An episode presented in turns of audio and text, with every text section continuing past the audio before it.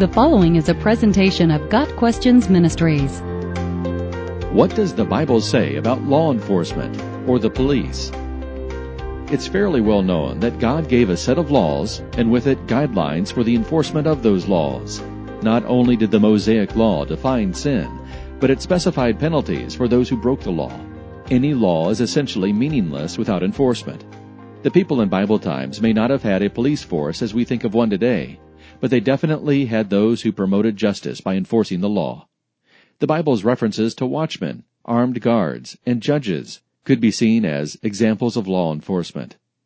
God is a God of justice, and He demands justice for His people. Follow justice and justice alone, Deuteronomy 16 verse 20. This command implies the necessity of law enforcement. God has always given the responsibility for enforcing the law, and thereby maintaining justice, to man defend the weak and the fatherless, uphold the cause of the poor and the oppressed, rescue the weak and the needy, deliver them from the hand of the wicked. Psalm 82 verses 3 and 4.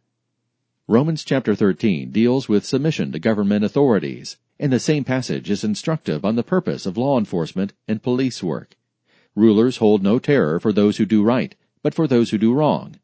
The one in authority is God's servant for your good. But if you do wrong, be afraid, for rulers do not bear the sword for no reason. They are God's servants, agents of wrath, to bring punishment on the wrongdoer. Romans 13 verses 3 and 4. Police officers, or peace officers, represent the rulers mentioned in this passage and extend their authority. Therefore, a Christian involved in law enforcement or police work is doing a good and godly thing. The police officer who enforces the just law of the land should consider himself or herself God's servant and toward the lawbreaker, an agent of God's wrath, sent to keep the peace. One of the most important jobs of every police officer is the restraint of evil in society, a dangerous career, a noble calling, and a profession congruent with a biblical desire for justice and righteousness. Got Questions Ministry seeks to glorify the Lord Jesus Christ by providing biblical answers to today's questions. Online at GotQuestions.org.